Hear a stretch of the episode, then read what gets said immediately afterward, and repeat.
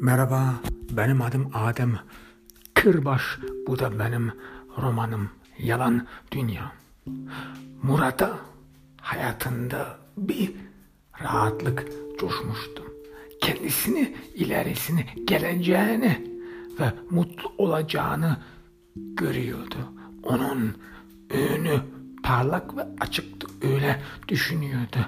Şehirde işini yerini bulmuştu ve şimdi bu hayata hayata devam edebilecekti. Şehir hayatına devam edecekti. Köyden kendisini kurtuldu sanıyordu. Daha hiçbir zaman o köye geri gitmeyeceğini sanıyordu. Yani bir ihtimalinde bu zorluk, bu zor atlayışı başardı. Öyle düşünüyordu. Ve onun üzerinden kendisine de hayal kuruyordu. Ama o zamana kadar hayatında hiç aşk olayı aşk hikayesi yaşamamıştı. Ve aşkın ne olduğunu da bilmiyordu. Onun için aşkta az cahillik vardı. Cahilliği vardı çünkü ne yapacağını, geleceğini de bilmiyordu ve kimsesi de yoktu ona aşkın ne olacağını, ne diyeceğini ve hangi uyarlara kendisine tapınacağını hiç kimsesi yoktu, belli değildi. Ve onun için Esra'yı bir güzel kadını hayatında gördüğü tek güzel bir kadını bir saf yerden ağrı gördü. Bir ananılmaz bir yerden gördü. Esra o kadar güzeldi ki göz alıcıydı ve anında Murat'ın gözünü çekti, gönlünü çekti, hissini çekti. Murat sanki onun bir özel, bir, bir, bir bilinmedik, görünmedik bir güzel bir kız olarak se sardı ve gördü ve ona aniden çekici bir durumda hoşlandı. Bir ısrarcı durumda bir hoşlandı. Esra'nın gü güzelliği Murad'a baskı yaptı. Gönlünü sıkıştırdı. Başka bir imkan ona daha bırakmadı. Esra'nın gözlerinde kendisi tuzak tutulmuştu. Ama Esra'nın yüz ifadesine hiçbir zaman belli değildi. Gülüyor muydu, neşeli miydi, mutlu muydu? İnsan fark edemiyordu. Murat her zaman iyisini, güzelini ve mutluluğunu zannediyordu. Böyle bir güzel kız, böyle bir güzel olan insan muhtemelen içi de gönlü de güzel olmalı, olmalıydı. Murat öyle düşünüyordu. Ve o yoldan kendisini ilerliyordu. Esra'yı gördüğü gün ve, ve Esra ona ilgi gösterdiği gün Murat'ın için çok önemli bir gündü. Çünkü hayatta o güne kadar Murat hiçbir işin ona rast geldiğini inanmıyordu. Hayatın bir belli kurallar olduğuna inanıyordu ve o yolda o belli kurallara uyarsan, yola doğru gidersen bir ihtimalde görürsün. Sana geleceğini, sana olacağını belli oluyor. Ama hiçbir zaman düşünmezdi ki hayatta çok çok gelen, çok olanlar olasılıktı, şansadı, şansa bağlıktı. Ve rast gelebilirdi adam hayata öyle bir güzel bir kıza. Ve Murat ona rast geldi. Bu şanstan çok emindi ve gururluydu ve kendisini mutlulukla doldurdu. Onun mutluluğu kaynağıydı bu. Esra da gülüyordu. Esra da ona dik dik bakıyordu. Sanki onu hiç gözlerinden kaçırmıyormuş gibi. Bazısı Esra'nın bakışlarını gördüğü anda demişti ki demişti ki bakın bir avcı ava bakıyor demişlerdi.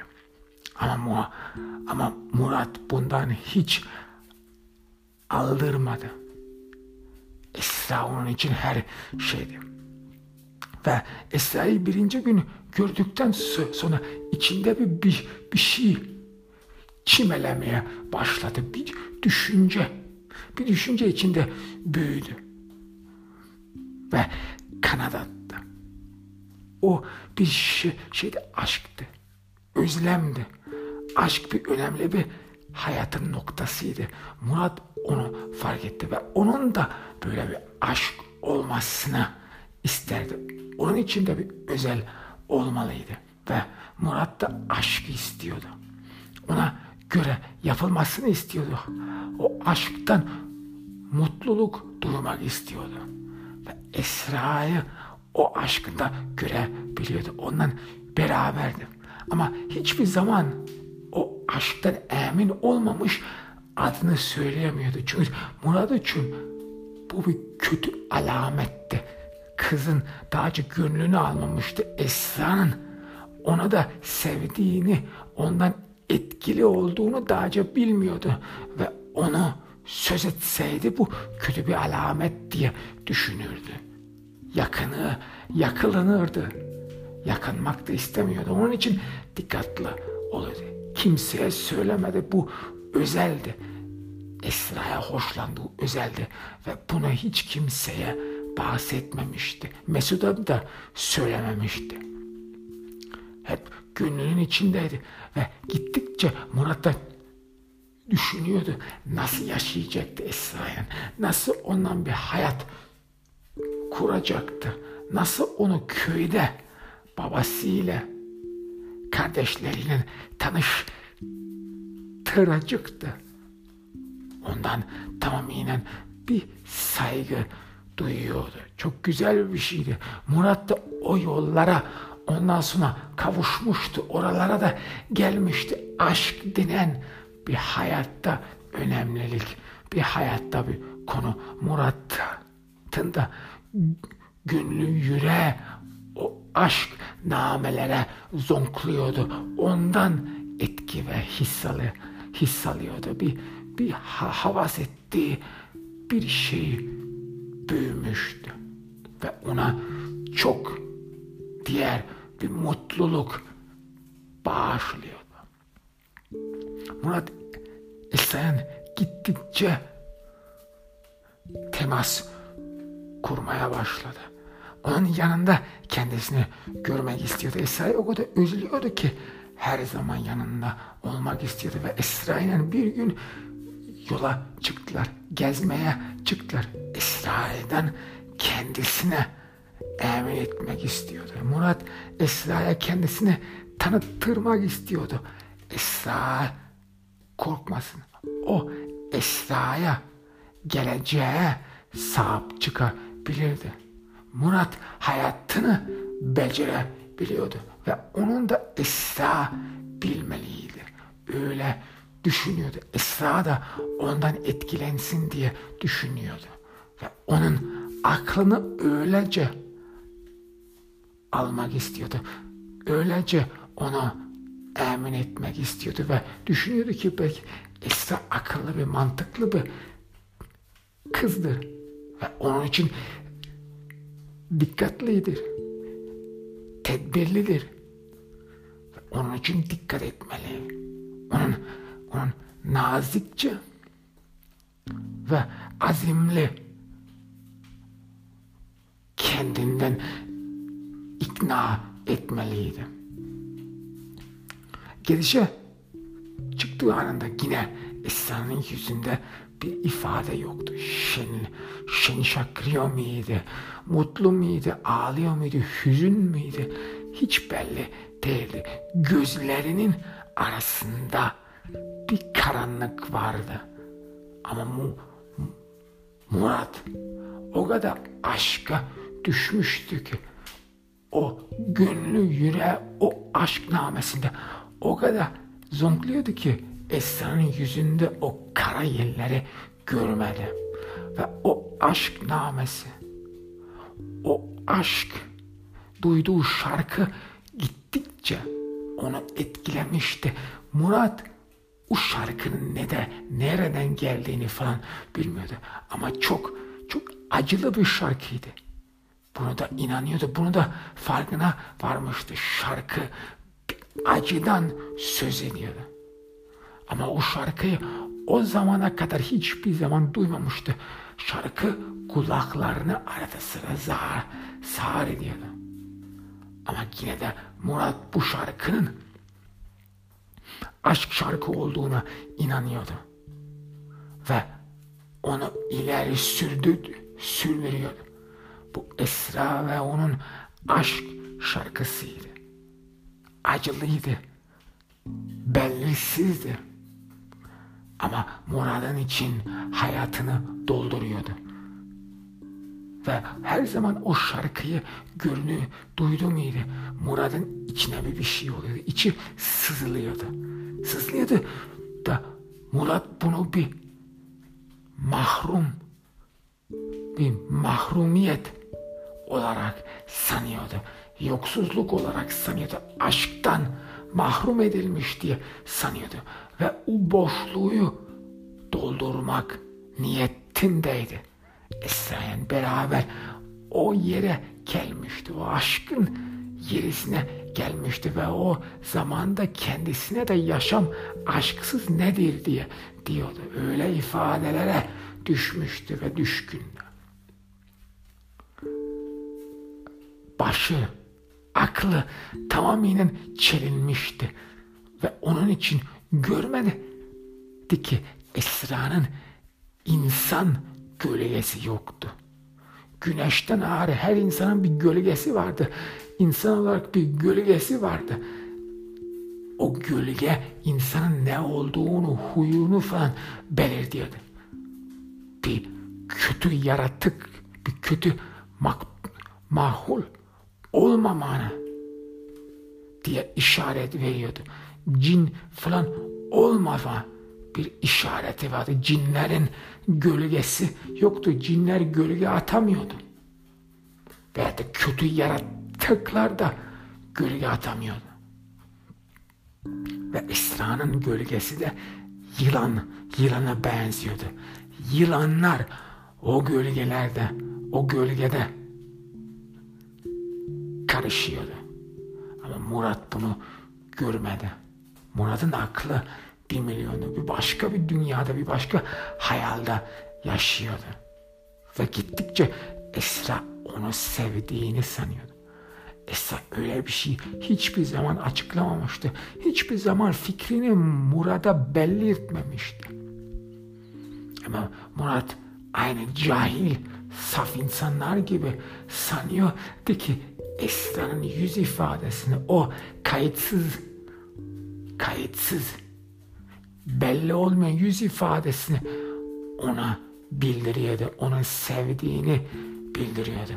Ve Murat gittikçe İsa'ya anlattı. Hayatta ne istedi, isteyeceğini, hayattan mutlu olacağını, hayatta bir ev, bir sıcak yuva kurmak istediğini hepsini anlattı Esra. Esra da o rüyalardan Murat'ın fikrinden o da etkilesin diye çabalandı.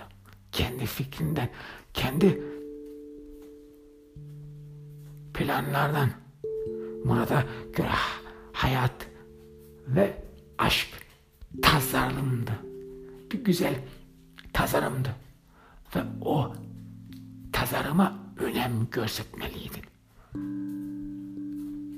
Tasarım o tasarım bir insanın kendisine aitti. Esra Murat'ı dinliyordu. Gittikçe dinliyordu. Murat tahmin ediyordu. Esra da onun hayallerinden, fikirlerinden, planlardan etkiliydi. Esra da bir sıcak yuva kurmak istiyordu. Her insanın istediği böyleydi. Öyle değil mi? Murat öyle düşünüyor. Her insan en sonunda bir mutlu olmak istiyor. Hedefi öyle, is, istediği öyle, talebi öyle. Başka bir şey olur mu? İnsan mutluluktan başka bir şey ister mi? Murat'ın için bu olay basitti ve Esra'nın geleceğini düşünüyordu. O gün Esra'yla Esra'yla geziye çıktığı anında kendisine karar verdi. O, o kız bana ait dedi. Kendisini ondan hayat göreceğini, bir mutlu istikbal kuracağından emindi. Ve gittikçe de Esra'ya tamamen hoşlanmıştı. Deli gibi hoşlanmıştı. Öyle hoşlanmıştı ki hiç duymadı. Esra ona asıl cevap vermedi. Aşkına, on planlarına, ön gördüğü hayat aşk tasarımlara hiçbir zaman cevap vermemişti, onaylamamıştı. Hem fikir olduğunu belirtmemişti.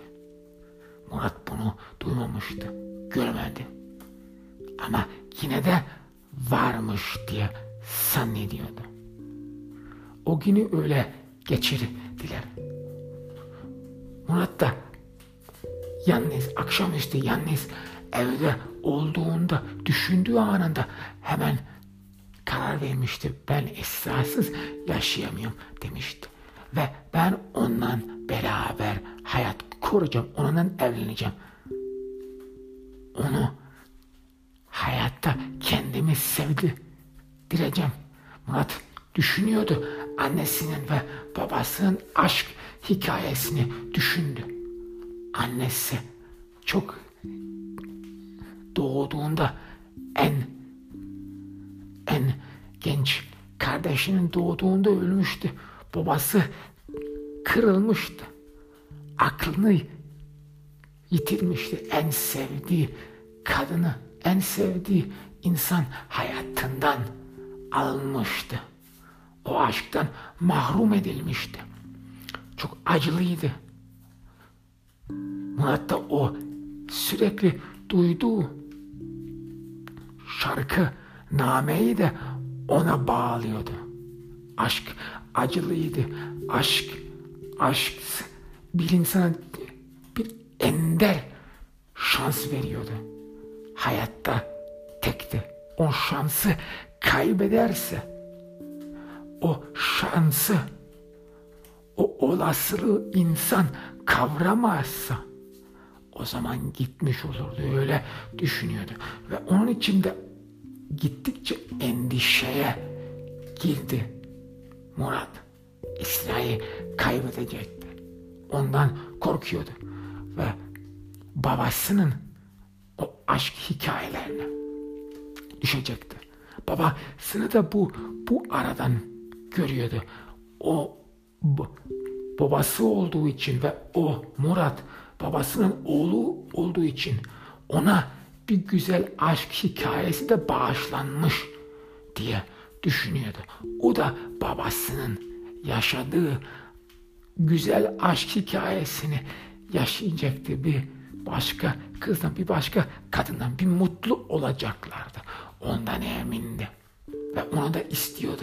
O da şimdi bulmuştu. Babası gibi o da hayatında bir sevilecek bir iyi insan bulmuştu. Ve ondan emindi. Eri tesi gün Murat kuyumcuya gitti ve Esra'ya yüzlük aldı. Ona evlenme teklifi edecekti. Burada bir başka geri yol yoktu. Esra hayatında, fikrinde mecburla onun evlenme teklifini kabul edecekti. Çünkü onu seviyordu. Sevgiden başka doğal bir şey olur muydu? Murat o soruya cevap veremiyordu. O gün işe gitti. İşte sürekli Esra'yı düşündü. Her zaman onun güzel yüzü, onun çok az söylediği laflar Murat Esra'yı en sonunda tanımıyordu ki. Esra da kendisini ona açıklamamıştı. Murat hala hayal içinde yaşıyordu. Esra'da ne tanıdığı hayaldi. Onun fikrindeydi. Onun düşüncelerindeydi. Başka bir şey değildi bu. Asıl Esra'yı hiçbir zaman tanımadı. Yüzlerinden, gözlerinden ifadesini ne ifadeler çıktığını bile fark edemedi. Çıktığını bile hissedemedi. Esra onun için bir kapalı kitaptı ve içinde dağca okumamıştı. Ama ona rağmen Murat kararlıydı, azemliydi. Onunla evlenecekti. Onunla aşk hikayesi kuracaktı. Ve iş, iş yerinde çalıştığı anda gittikçe Esra'yı düşünüyordu. Hayatı Esra'sız boştu. Ve önce sevindiği günlerde başardı, hayatını başardı, üstün bir başarı olduğu hissediyordu.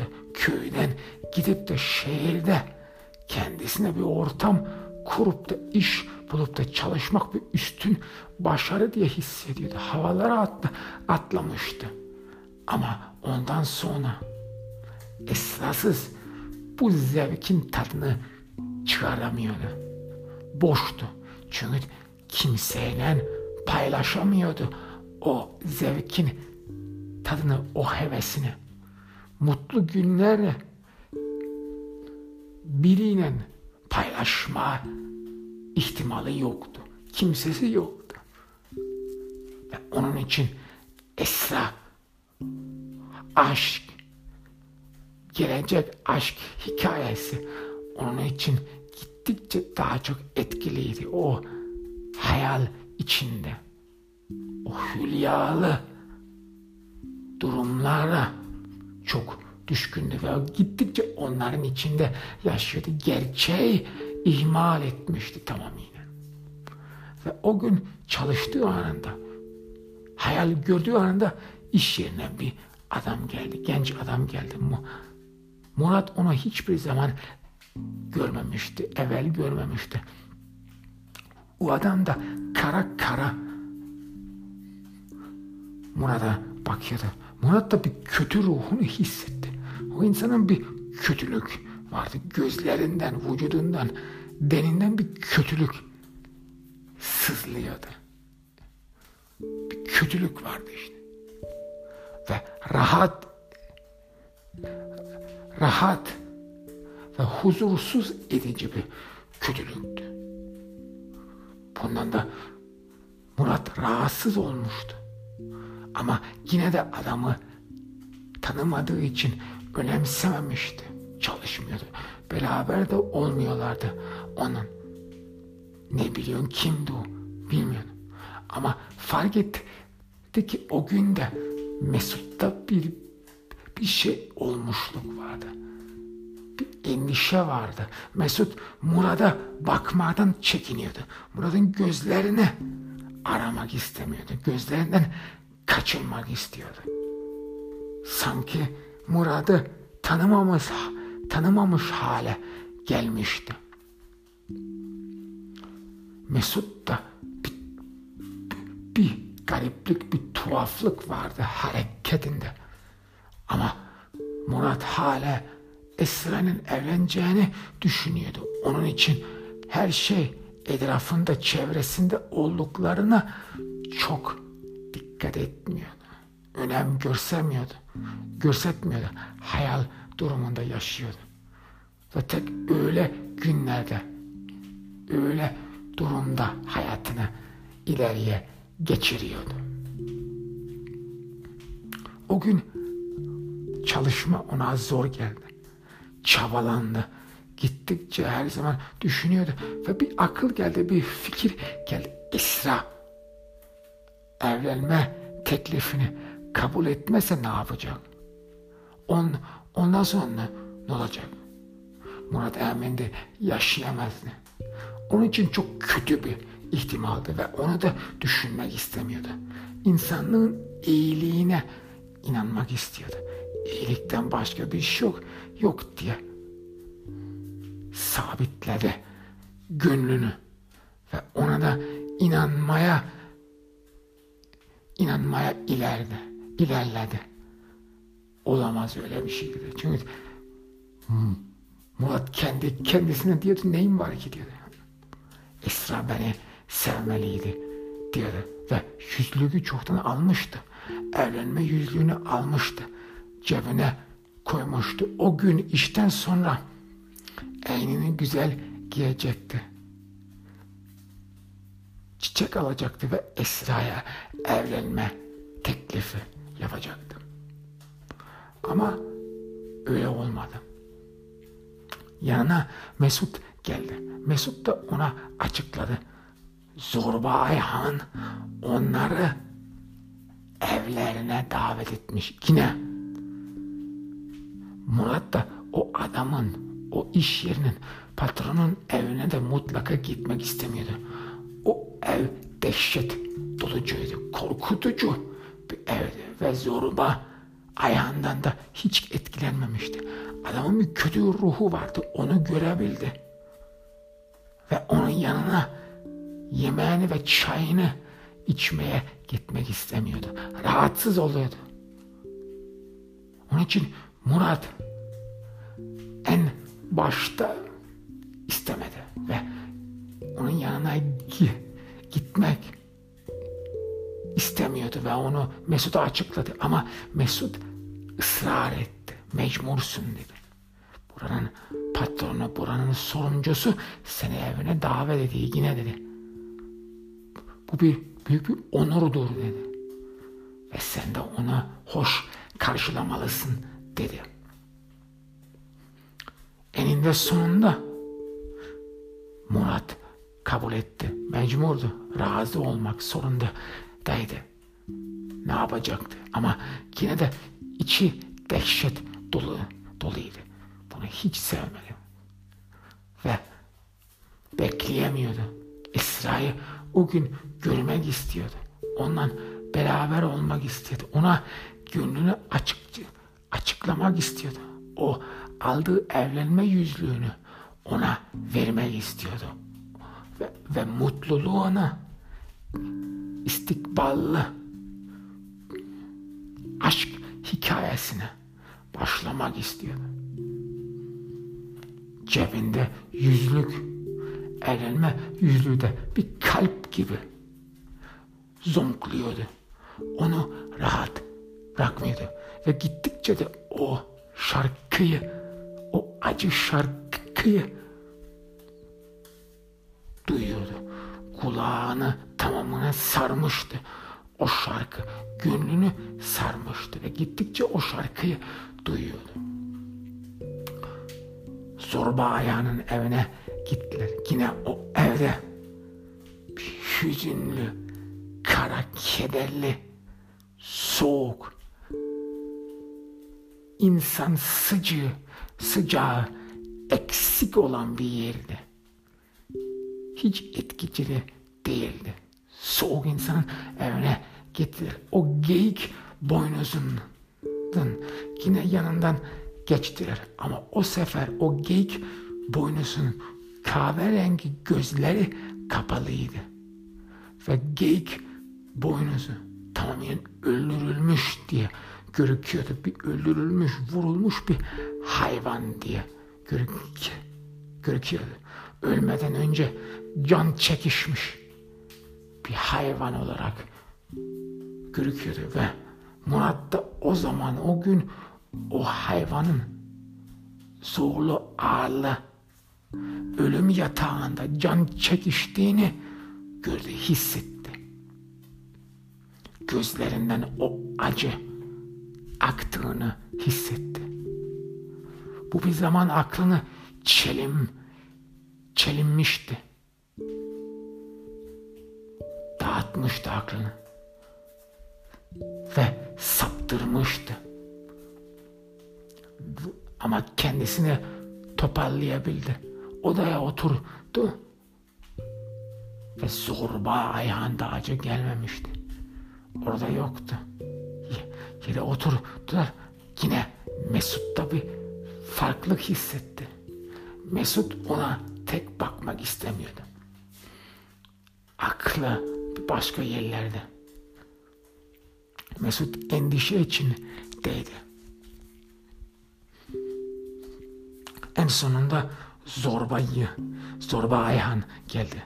Ve yanında da bir adam vardı. O aynı günde Murat'ın gördüğü iş yerine gelmiş sert sert derin derin ona bakan adamdı.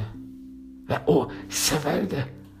Zorba Ayhan'ın evinde ki zamanda yüz ifadesi daha çok şiddetli olmuştu. Derin derin yine Murat'a bakıyordu. Murat ne olduğunu anlamadı. Zorba ayağında gülüyordu.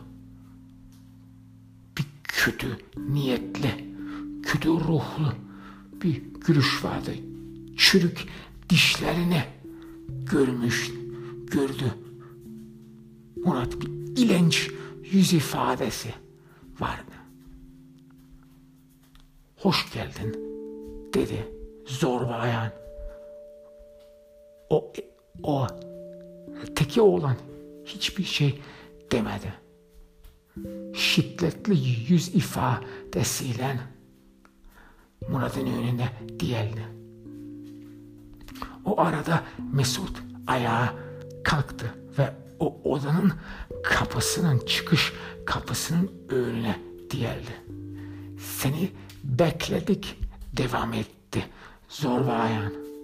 Sana hatta yıllardır bekliyorduk dedi. Murat adamın ne ne dediğini, neyi ima ettiğini, neyi kastettiğini anlamamıştı. Neyi beklemişti. Onlar onu yıllardır beklediyse onu nereden tanıyorlardı? Hiçbir fikri yoktu. Ama o gün kendisini iyi hissetmemişti.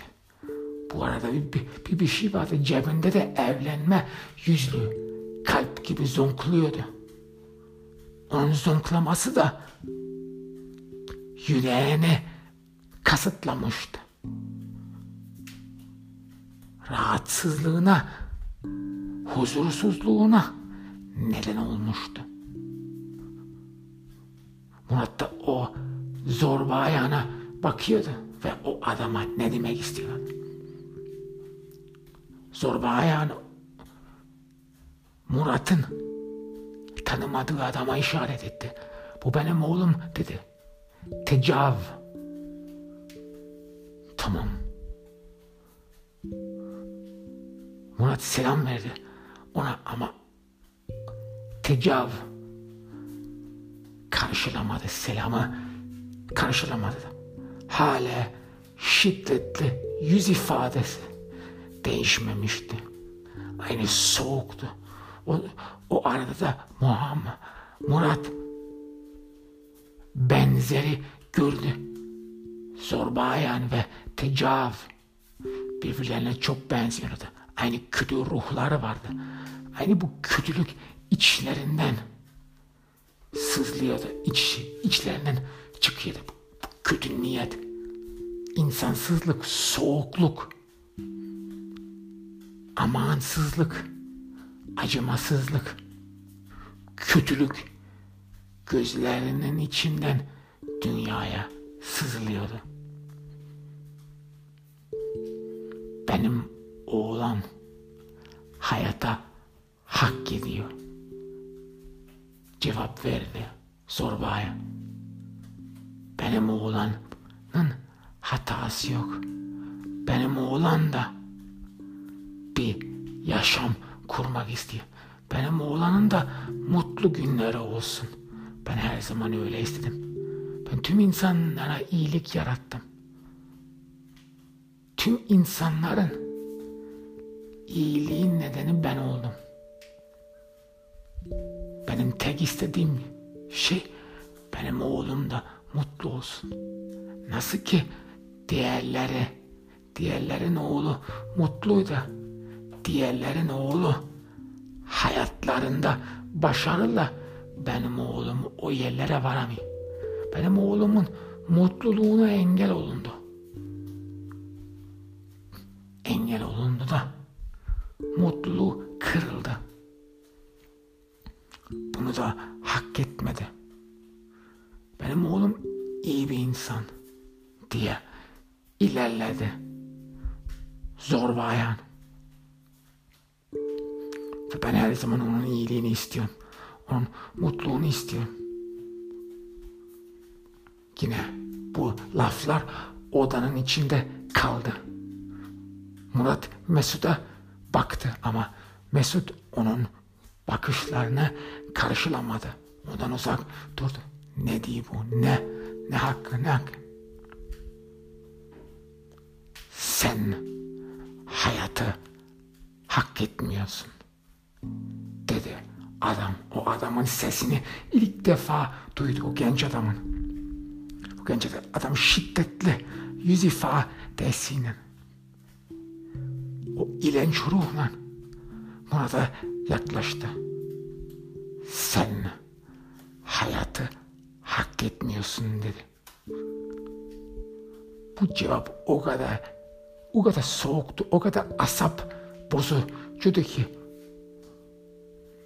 Murat'ı anından bir dehşet kapladı. Murat ayağa kalktı. Bu ciddi bir durumdu. Korkutucu bir durumdu. Tuzağa düşmüştü. Onun farkına vardı. Bu bir tuzaktı. Eve çağrılmıştı.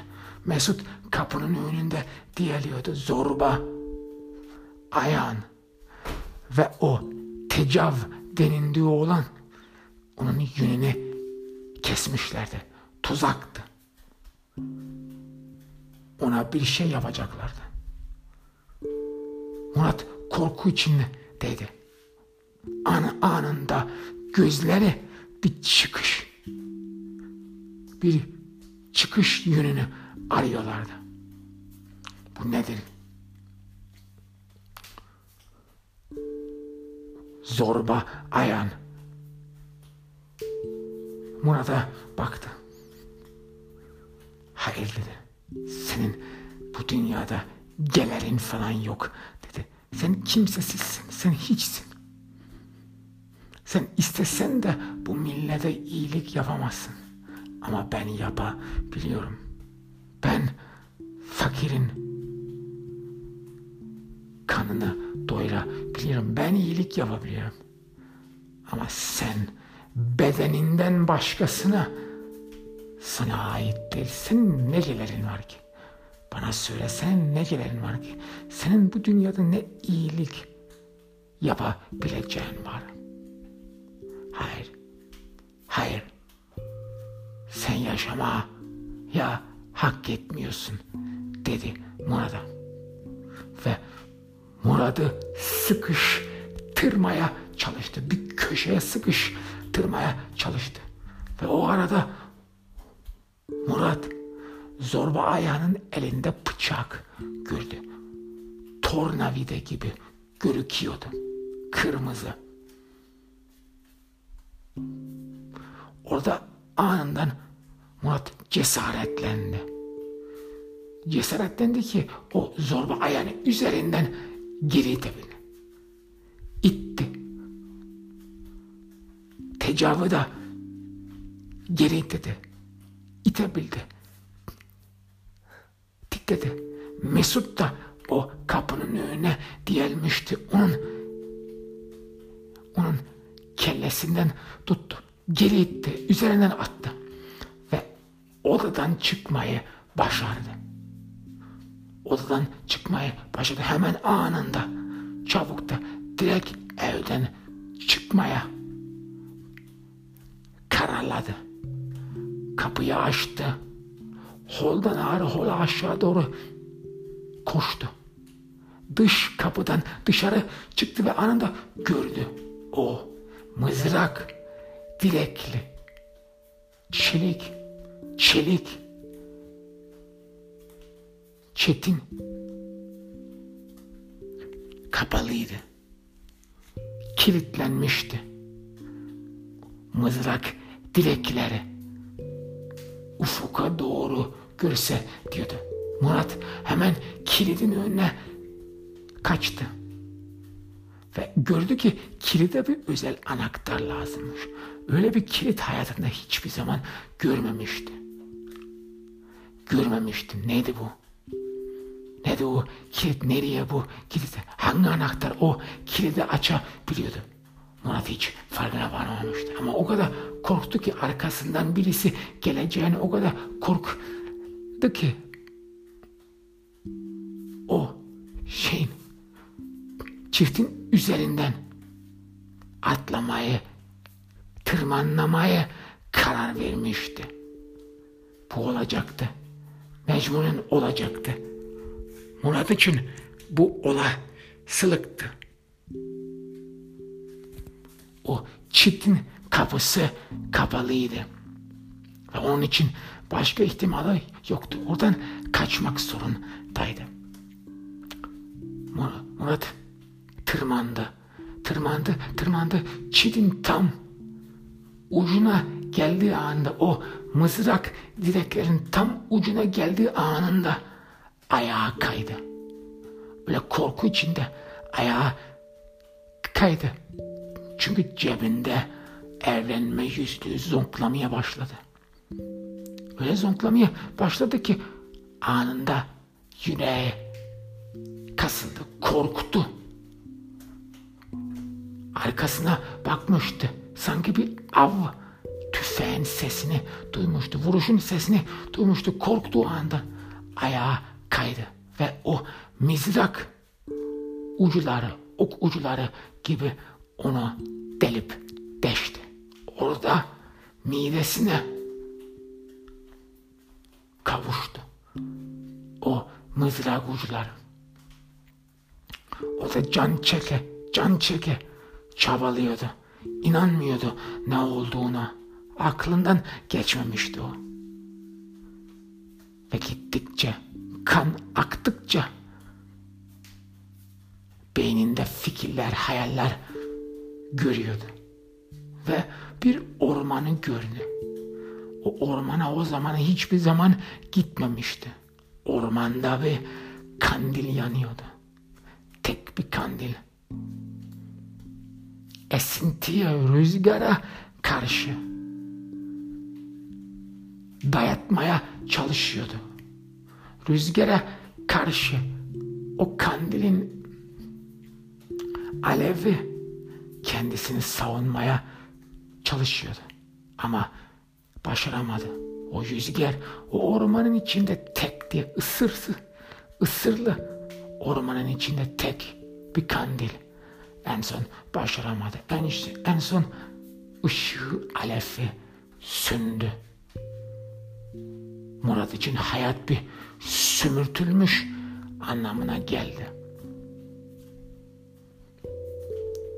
Ve bu çok korkutucuydu.